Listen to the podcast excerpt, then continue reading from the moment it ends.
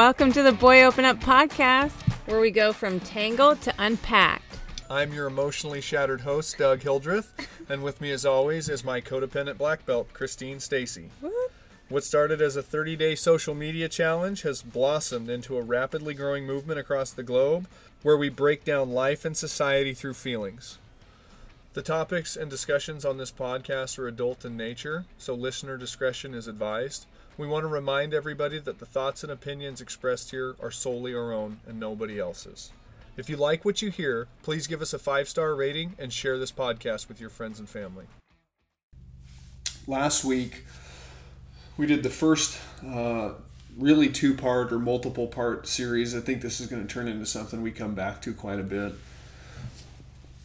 episode, but we were touching on and diving into the the failings, I guess is the best way to put it, of the addiction treatment community and and the whole process that it, that is built into it and the way that they go about it. And we touched on the big premise for me is that my lived experience over the last almost 16 years being clean and sober, but really for the last 30 years of my life has been that the major underlying themes of my life and processes of change and processes of pain, processes of development have all been highlighted for moments of trauma. As a child, as an adolescent, and then even as an adult. And those have resulted in tremendous growth, but only because I was able to make it far enough along in my recovery to have a chance to access help for those things. Right. So for me, what it really comes down to, and this is where we're going to really dive in, is I guess the biggest question I have to ask is why the hell isn't it changing? That's what I keep asking. Why haven't we come up with a better way? Why aren't we bringing a better method to the table? And why the fuck aren't we trying different things to save people that are dying? Why aren't we addressing root causes? Is really what it's about. Yeah, so on the root causes, uh, one thing I want to kind of go back real quick. Okay. And You're good at this. Yeah, so because I, I'm sitting here thinking, you know, we have a lot of people who listen and who may not be familiar with or in the field of or feel like they have any kind of firsthand experience with addiction. Mm. They probably do. Um, they are unaware of, but uh, there's probably a handful of people that, yeah, that specific genre of, uh, um, what am I trying to say? Of a like facility, they don't really know anyone that's gone to one or know kind of what it's about. Right. So they don't understand the process. Right. So all that aside, uh, trauma. That's what we've been talking about. I'm curious because you've been reading a few books. Read a lot of books. Yeah, specifically about it and ways to define it. So I'm curious uh, how you, and I'd love to hear from these books too, how they define trauma. Because we've talked about why it's scary to talk about it, why it's scary to talk to people about their trauma hmm. and relate it to their behavior and all those kind of things. But what is it? I would say the simplest definition of it would be an event of significant impact emotionally or physically. Okay. I think that's the best way to say it because I believe that we live in a world where there's really a very wide gap and people stand on one side of the fence like and say and see trauma and recognize trauma and they talk about trauma and they engage in it and then there's a lot of other people who think things like trauma are bullshit Things Right. happen and it doesn't stay with you. Right. People that think that PTSD is bullshit, or Right. people that think that depression is bullshit, or people that think that, you know, being bipolar is bullshit, that it's somehow a choice, mm-hmm. that you just need to buck up or toughen up, you know, and there, there's that weird, it's almost that weird generational gap mm-hmm. to a degree, but it's not generational. Right. It doesn't even fall along political lines. Mm-hmm. It's really interesting when you start seeing the different types of people that that fit onto each side of the line because it really is kind of all over. Yeah. But that's the biggest thing. I would say it's an event of significant impact, emotionally or physically, That results in what we define as trauma, right. right? It leaves a lasting impact on the body and the mind. Hmm. And that's what you've been learning about, right? Is how it leaves that lasting impact and what it looks like. And sometimes we aren't unaware. Correct. How we store it. Right. Yeah, how we file it away. That that's the thing is it's how we file it away and then things that fit that profile later can trigger that response emotionally or physically, right? Like yeah, I can have a physical response to certain types of conversations mm-hmm. because I was verbally emotionally abused as a child. So when people talk to me in a certain tone of voice, if I'm not in the right headspace and I'm not prepared, mm-hmm. it can literally trigger me and make me feel like a seven year old little boy. Mm-hmm. Hmm. And people have that happens every day. Right. That happens in your workplace. That happens with your boss. It happens with your coworkers. It happens in, at the corporate world. That's the weird thing is that trauma happens everywhere. Yeah. And we carry so much with us as human beings that it's fascinating that it's not a direct correlation to extremely toxic and unhealthy behaviors like substance abuse, like pornography consumption, mm-hmm. Right? Like sex addiction. Yeah. That things like that somehow are just behavioral and or, right, the disease model. Oh, well, you're just genetic. You know, it's just a right, genetic thing yeah. because you carry a genetic predisposition to liking those things. Right. And I and I'm not saying that there may not be a link there. Oh yeah, for sure. Right? I think some people's personalities just lean towards like the more, more, more. Mm-hmm. Yeah, I mean I it's mean, type everyone- A. It's a type A personality. I'm very much a type A person. I like things that make me feel good. Period. I got an itch, I scratch it. Right? And I'll scratch it over and over again until it bleeds because it feels good until it bleeds. Yeah. That doesn't mean it's good for me right. to scratch the itch. Yeah. But when we're talking about these treatment centers, or just treatment in general, mm-hmm. it, it's baffling to me that the, the number one approach is we're going to get you into detox. So we're going to get you clean. Mm-hmm. But a lot of times now we're synthetically medicating them to get them off drugs Right. and then putting them in a group therapy session and not talking about the things that led to them becoming there, being there. It's literally talks about what was your drug use like? You know, what do you do when you have a craving?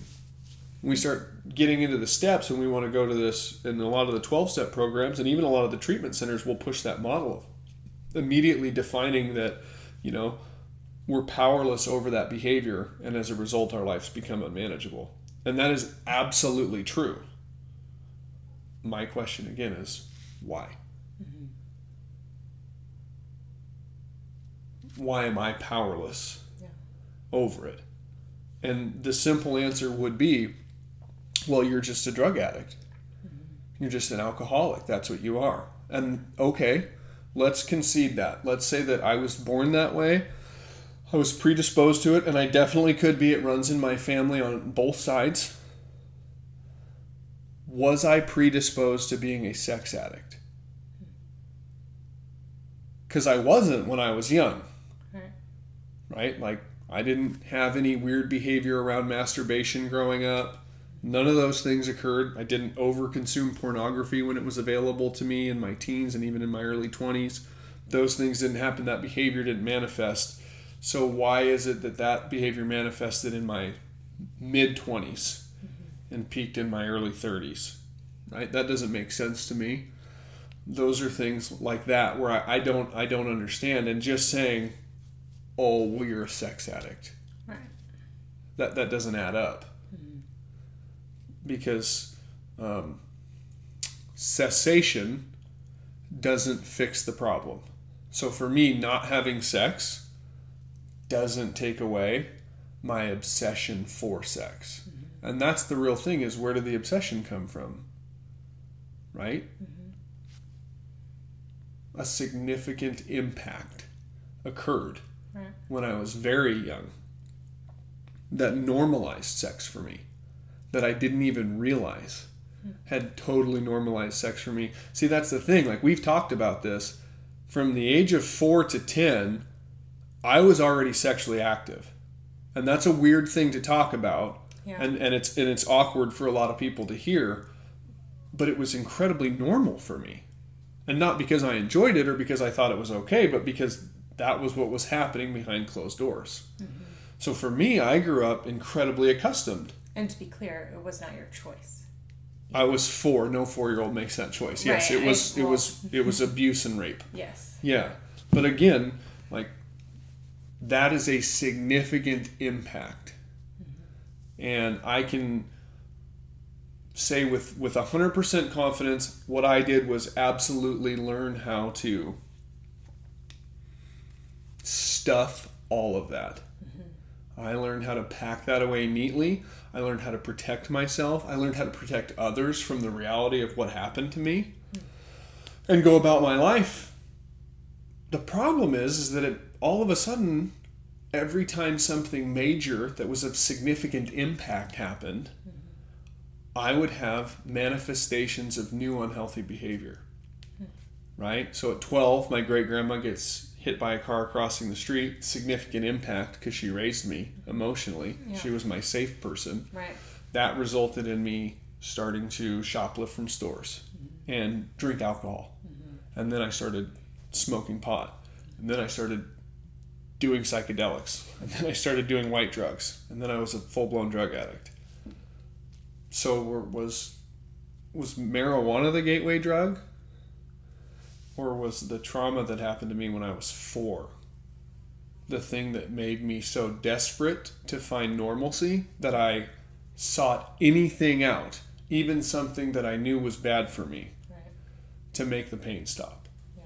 And that's what I don't understand is why we're not treating that Right. and why it's acceptable. I mean, here we are, like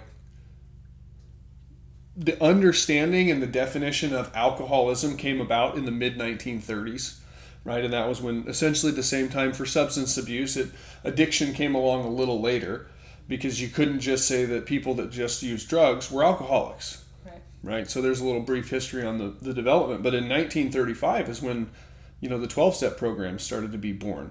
And God bless them for the work that they've done Yeah. being non professionals. But the best we've been able to come up with since June 10th, 1935 is to tell people to go to meetings. Yeah.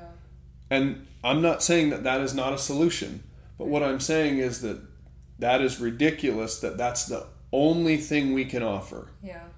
75 years later. Yeah, that is crazy when you put it like that.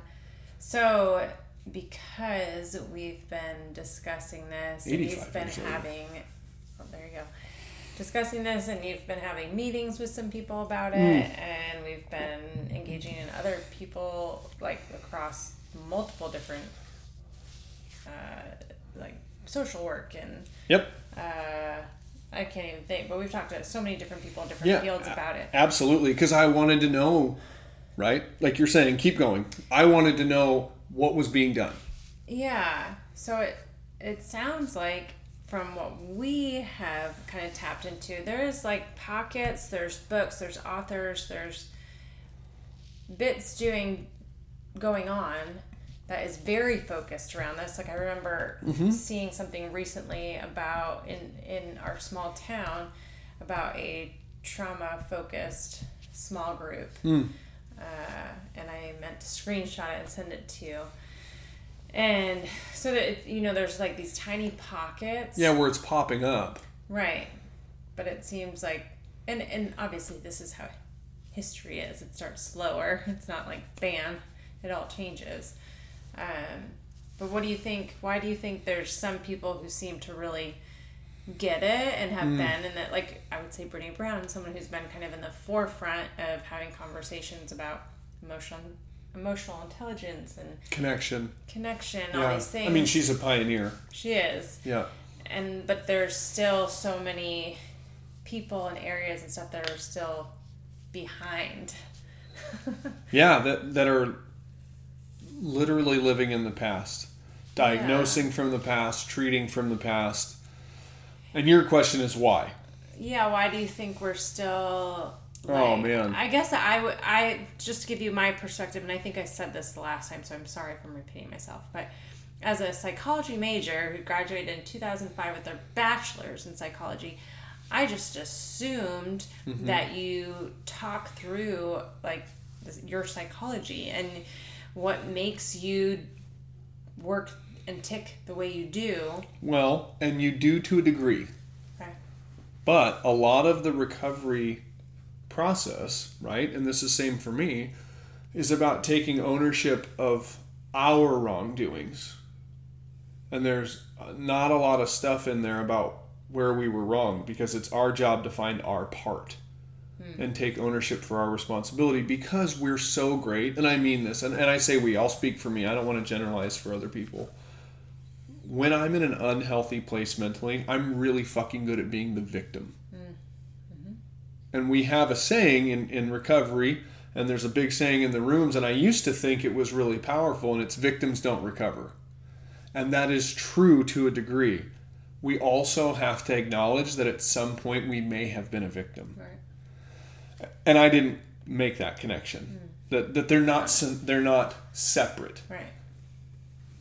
That those two things you can say victims don't recover and still acknowledge that it was possible to have been victimized, but you're not going to allow yourself to be a victim of that. You're going to grow through the experience, right? I used to just think that it was a mentality, and if I was going to live in that victim stance, then I was going to be then that was an excuse or a crutch that I had to get rid of, or I was going to drink or use. Yeah. The reality of it is, is I didn't, I didn't use that crutch to drink or use. I used that crutch to work out like crazy. I used that crutch to watch porn. I used that crutch to have sex. I, I found a different crutch Right. Because the emotional pain of the trauma was still there. And so th- that's what's so crazy. And you say why? Why aren't we why aren't we doing more? Why aren't we treating this? Why aren't there more treatment centers that are available to it? And that's a really good question. Yeah, why? Uh, it's a forty-four billion dollar Yeah. industry.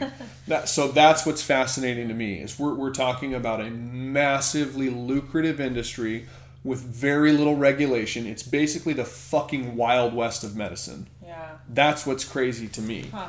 But here's what's crazier: it's the wild west of medicine, and you're literally playing a life or death game. This is for the breath of people's lives, and somehow it's fucking acceptable to fail 85% of the time Yeah.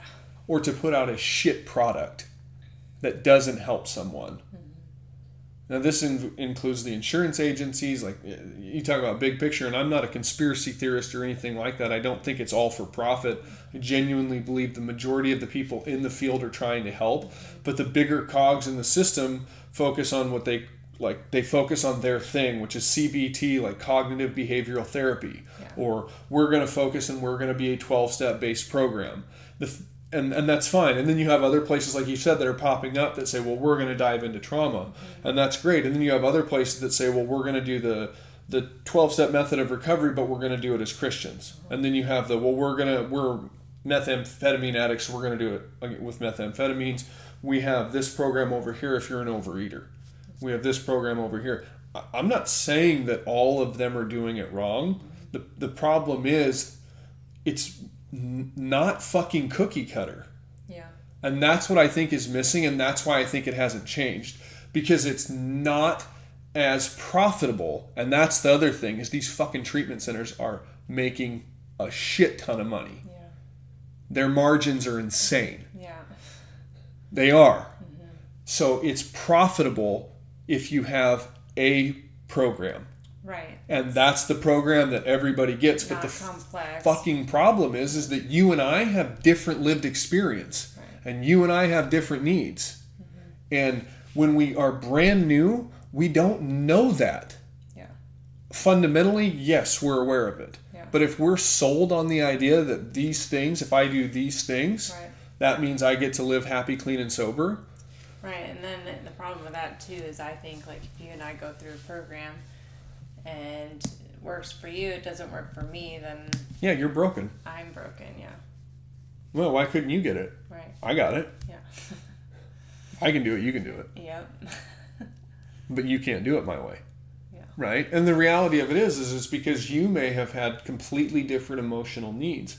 And that's what I believe the future of the industry is. Mm-hmm. It's an individualized program that you can still do in group settings. You can still have your group meetings. I believe that you can still have the facilities for those kind of things, but I believe that each person needs to have somebody that designs their program of action based on interviews and conversations. Like I went through inpatient rehab centers and my intake assessment was an hour of questions. And then I went through a program just like everybody else. I remember sitting in what they used to call the biopsychosocial, which was a big thing back in the early 2000s for therapists. And the therapist didn't ask me questions really about myself. He just told me things about me based on their assessment of me. Hmm. And I remember sitting in the room thinking, maybe I was an arrogant 20 year old, but I was like, you don't even fucking know me. And Yeah. you're trying to tell me things about who I am and how I am and what I'm feeling. Hmm. And no one took the time in any of those treatment centers to ask me if I'd been abused as a child. No one took the time when I was in those treatment centers to ask me how I felt about my my lived experience. Nobody took the time other than to say, "How do you feel about yourself?" Right. And when I would say, "Well, I feel like a piece of shit," you know, because that's easy to be honest about. Nobody goes to these treatment centers or these therapy groups because we're on a fucking winning streak Yeah. Right? Like you, I didn't, I don't call my counselor and I'm like, things are fucking going really good, so I just wanted to call you and tell you about it. Yeah. yeah. Okay, I, you go because we're hurting, right. and so I just going into these groups and talking about that.